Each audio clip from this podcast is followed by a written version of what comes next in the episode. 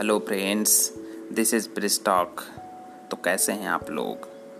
आज मैं आपको जिसान जैदी की लिखी ऊंचाई के पार सुनाने जा रहा हूँ, जो कि एक साइंस फिक्शंस कहानी है। शहर के बीचों बीच स्थित स्ट्रोक्स आर्ट गैलरी में कला प्रेमी दर्शकों का हुजूम लगा हुआ था।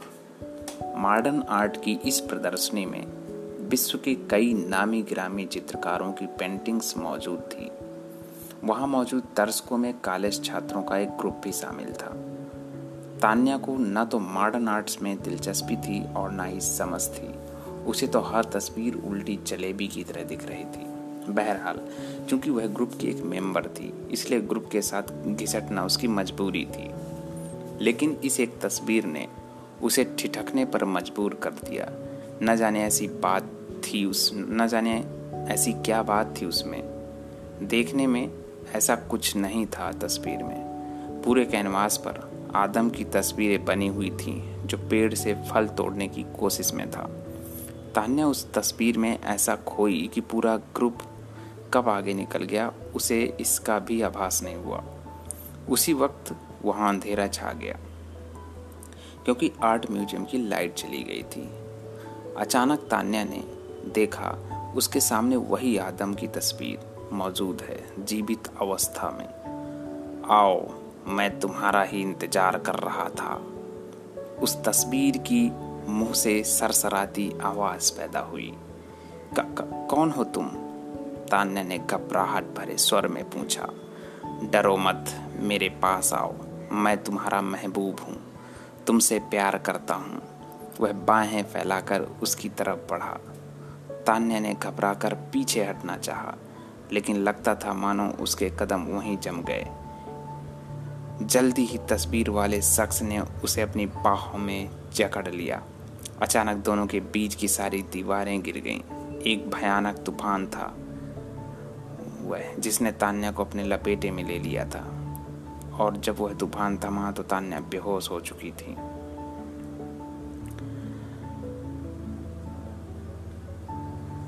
जब तान्या को होश आया तो उसने अपने को एक सफ़ेद बिस्तर पर पड़े देखा। पूरा ग्रुप उसे चारों तरफ़ से घेरे खड़ा था। सभी के चेहरे से परेशानी ज़ाहिर हो रही थी। तान्या को आँखें खोलते देखकर सभी के चेहरे पर इतमान की एक लहर दौड़ गई। तान्या, तुम तो तुम ठीक हो ना? रोहित ने आगे बढ़कर पूछा।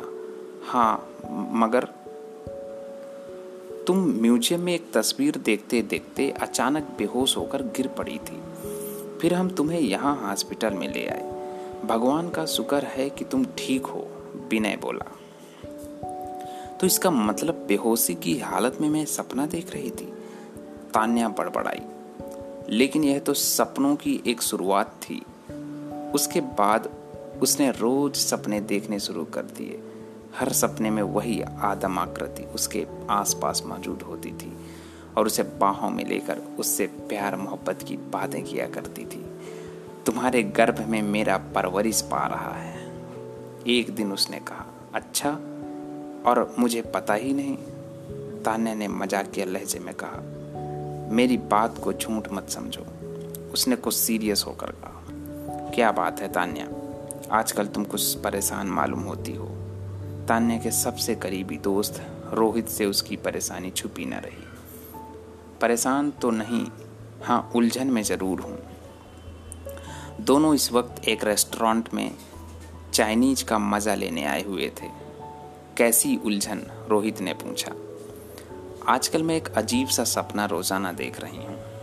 कहते हुए उसने अपना सपना बयान किया। मालूम होता है कि म्यूज़ियम की उस तस्वीर ने तुम्हारे ऊपर गहरा असर डाला है। यह एक मनोवैज्ञानिक तथ्य है। कि अगर कोई चीज़ दिमाग पर प्रभाव डालती है तो वह सपने में भी दिखाई देती है और बार बार दिखाई देती है। हो सकता है यही बात हो, लेकिन वह तस्वीर ऐसी खास तो नहीं थी कि उसका प्रभाव मेरे ऊपर इतना ज़्यादा पड़ जाए। ज़रूरी नहीं जो चीज़ हमें प्रभावित करे, वह खास ही हो। तुमने देखा होगा कभी कभी बहुत सम्रांत लोग बेख्याली में कोई फूहड़ गाना गा रहे होते हैं। दरअसल वह गाना उनके दिमाग में कहीं से घुसपैठ कर बैठता है और फिर इस तरह सवार हो जाता है, जैसे बहुत ज़्यादा महत्वपूर्ण है। कुछ भी हो, लेकिन वह सपना तो अब मेरे लिए बहुत बड़ी उलझन बन गया है। लगता है जैसे मैं दोहरी ज़िंदगी जी रही हूँ, एक जीती जिंग, जीती जागती और दूसरी सपने में। क्यों ना तुम किसी अच्छे साइकोलॉजिस्ट से मिलो, रोहित ने राय दी। यही मैं भी सोच रही हूँ, कहते हुए तान्या उठने लगी। लेकिन फिर दोबारा बैठ गई और अपने अपना सर थाम लिया। क्या हुआ? रोहित ने चौंक कर पूछा, मुझे चक्कर आ रहा है। मालूम होता है उस सपने ने तुम्हारी सेहत पर भी बुरा असर डाला है। चलो मैं तुम्हें डॉक्टर के पास ले चलता हूँ। रोहित ने उसका हाथ पकड़कर उसे सहारा दिया। डॉक्टर ने तान्या को अच्छी तरह चेकअप किया और फिर बाहर आकर रोहित से पूछने लगा, क्या ये आपकी पत्नी है? अभी तक तो नहीं। क्या बात है डॉक्टर साहब? ऐसी हालत में इनके पति को इनका ख्याल रखना चाहिए। इन्हें तीन माह का गर्भ है और इनके जिसम में खून की अच्छी खासी कमी है। डॉक्टर की बात सुनकर रोहित हैरत में पड़ गया। डॉक्टर ने फिर कहा, देखिए, ये मामला सीरियस है। आप इनके पति से मुझे मिलाइए या बात कराइए। मैं उन्हें कुछ ज़रूरी मशवरे देना चाहता हूँ।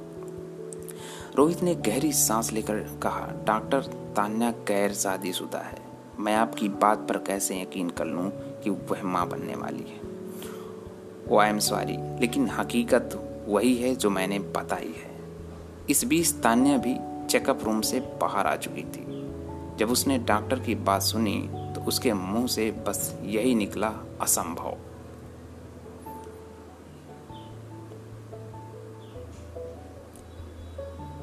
तान्या के ग्रुप में एक हलचल सी मच गई थी। बगैर शादी के बच्चा मुझे उम्मीद ही नहीं थी, तान्या ऐसी होगी, रिजवान ने कहा। साथ में अपने कानों को हाथ भी लगा लिया था। तान्या किसी देवी की तरह पवित्र है, तुम उसके बारे में ऐसी बातें सोच भी नहीं सकते, रोहित ने थोड़ा नाराज़ होकर के रिजवान से कहा। ओके, झगड़ा नहीं। सवा ने बीच में पढ़कर उन्हें शांत किया। हो सकता है उसके साथ कोई हादसा हुआ हो। मैं और तान्या बहुत ही करीबी दोस्त हैं। वह मुझसे कोई बात नहीं छुपाती। अगर उसके साथ कुछ भी हुआ होता तो मुझसे ज़रूर बताती। फिर तो दो ही बातें हो सकती हैं। या तो डॉक्टर की जाँच गलत है, या फिर कोई चमत्कार हो गया है, रिजवान बोला। आज की साइंस और टेक्नोलॉजी के ज़माने में चमत्कार वगैरह की बातें बेमानी हैं, सबा ने कहा। इस तरह ये बहस बगैर किसी नतीजे के ख़त्म हो गई। तुम्हारे गर्भ में पलने वाला बच्चा मेरा ही है। एक बार फिर तान्या ने अब सपने में उस आदमजाद को कहते सुना। मैं कैसे यकीन कर लूँ कि एक सपना मेरी हकीकत की ज़िंदगी को प्रभावित कर रहा है? सपने भी तान्या को एहसास था कि वह सपना देख रही है। यकीन तो तुम्हें करना ही पड़ेगा। अभी नहीं तो बच्चे को जन्म देने के बाद यकीन करोगी। आखिर तुम हो कौन? और क्यों मुझे इस तरह परेशान कर रहे हो? परेशान कहाँ? मैं तो तुमसे प्यार करता हूँ। तुम्हें तो मैं जरा भी तकलीफ़ नहीं देना चाहता। इसलिए मैंने तय किया है कि बच्चे का पालन पोषण मैं ही करूँगा। तुम्हें जरा भी तकलीफ़ नहीं होने दूँगा। तुम कैसे पालोगे? तुम तो हमेशा सपने में ही दिखाई देते हो। ताने ने उसे उपेक्षापूर्ण दृष्टि से देखा। हाँ यह मेरी बहुत बड़ी मजबूरी है कि मैं तुमसे हकीकत की दुनिया में मिल ही नहीं सकता, उसने कुछ उदास होकर कहा। कैसी मजबूरी? हमारे तुम्हारे बीच बीमाओं का अंतर मुझे तुम्हारी दुनिया में दाखिल नहीं होने देता। क्या मतलब? तान्या ने चौंक कर पूछा।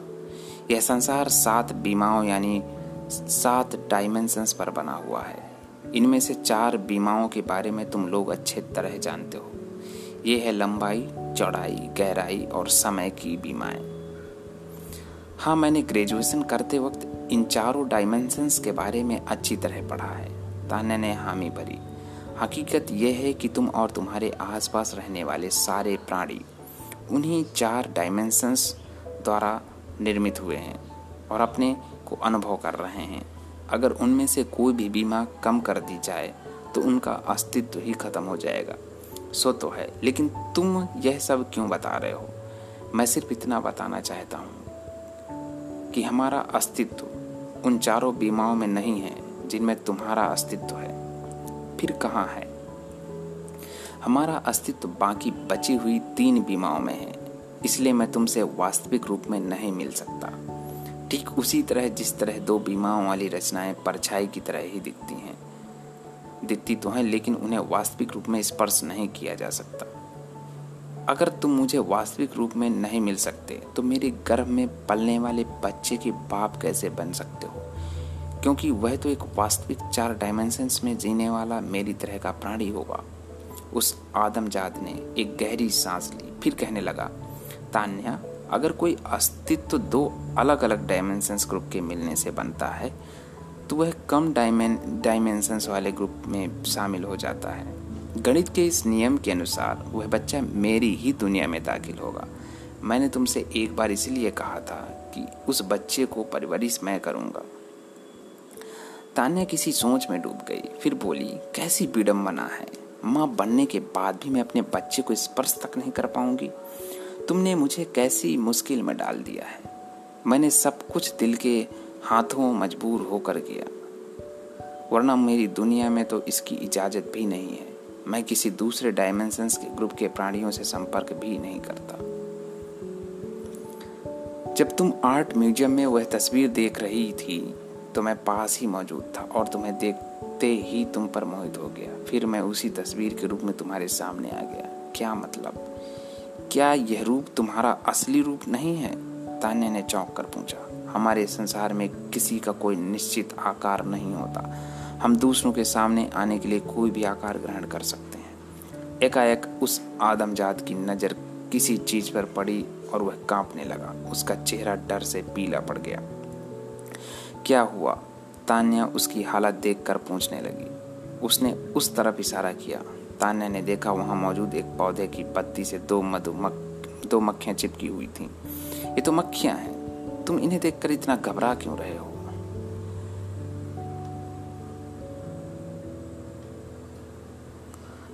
तान्या, ये मक्खियाँ नहीं हैं। इनमें से एक हमारे सम्राट है। एक मक्खी तुम्हारी सम्राट? तान्या ज़ोर से हंस पड़ी। उसी वक्त दोनों मक्खियाँ अपना आकार बदलने लगी। थोड़ी ही देर में उनका शरीर हाथी जितना विशाल हो चुका था। तान्या ने देखा, उनमें से एक मक्खी गुस्से से उस आदमजात को घूर रही थी। तो तुम सबसे छुपकर यह हरकतें कर रहे थे। तुमने हमारी दुनिया का कानून तोड़ा है। क्या सजा दी जाए इसकी तुम्हें? वह मक्खी इंसानी भाषा में बोल रही थी। हाँ हमें माफ़ कर दीजिए सम्राट, गलती हो गई। यह गलती नहीं है, जुर्म है, बहुत बड़ा जुर्म है। तुमने न सिर्फ़ दूसरी दुनिया की औरत से संबंध बनाए, बल्कि उस पर अपनी दुनिया के राज भी ज़ाहिर कर दिए। इसकी सजा जानते हो, मौत और सिर्फ़ मौत। कहते हुए मक्खी ने दूसरी मक्खी को इशारा किया। दूसरी मक्खी आगे बढ़ी, उस आदमजात को अपने सिकंजे में कस लिया। आदमजात गिड़गिड़ाते हुए सम्राट से माफ़ी मांग रहा था, लेकिन एक झटके में मक्खी उसे निकल गई। उस सम्राट का मुँह तान्या की तरफ़ घूमा। तुम हमारी दुनिया की प्राणी नहीं हो, इसलिए हम तुम्हें कोई सजा नहीं दे सकते। लेकिन तुम्हारे गर्भ में पल रहे बच्चे का ज़िंदा रहना मुमकिन है। उस मक्खी के हाथ में दिख रहे किसी विशेष अस्त्र से एक किरण निकलकर तान्या के पेट से टकराई और तान्या को ऐसा महसूस हुआ जैसे उसके पेट में किसी ने अंगारा भर दिया हो। तान्या इस समय रोहित के साथ एक पार्क के अकेले कोने बैठी हुई थी। तुम मुझे यहाँ क्यों लाए हो रोहित? बहुत देर से खामोश बैठे रोहित को देखकर तान्या ने पूछा। तान्या, मैं तुमसे कुछ कहना चाहता हूँ, रोहित सर झुकाकर बोला। क्या कोई खास बात हाँ तान्या, दरअसल तुम्हारे गर्भ में पल रहा बच्चा मेरा है। रोहित, एक तो मैं अपने सपने की वजह से परेशान हूँ। तुम ऊपर से तुम और मज़ाक कर रहे हो। ये मज़ाक नहीं है तान्या। रोहित पूरी तरह सीरियस दिख रहा था। मैं बहुत दिन से तुमसे ये बात कहना चाहता था, लेकिन हिम्मत नहीं कर पा रहा था। लेकिन ये सब कैसे हो सकता है? तान्या, आज मैं तुम्हें सब कुछ बताकर अपने दिल का बोझ हल्का करना चाहता हूँ।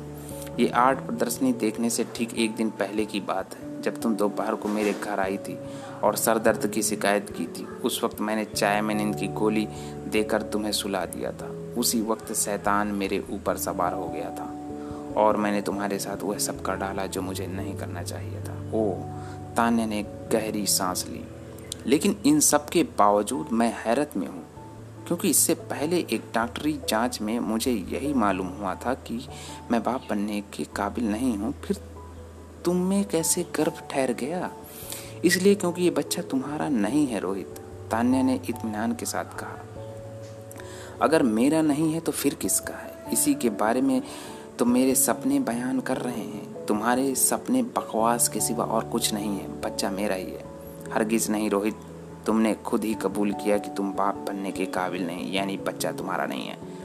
शायद तुम इस तरह से इनकार करके मेरे किए की सजा देना चाहती हो। ठीक है, जैसी तुम्हारी मर्ज़ी। रोहित दुखी होकर वहाँ से जाने लगा।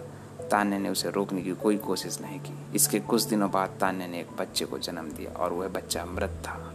कहानी यहीं समाप्त होती है। तो बने रहिए मेरे साथ। मैं आपको ऐसी ही नई नई कहानियाँ साइंस फिक्शन की धार्मिक और भी बहुत ढेर सारी कहानियाँ लेकर आता रहूँगा। धन्यवाद सुनने के लिए, बने रहने के लिए मेरे साथ।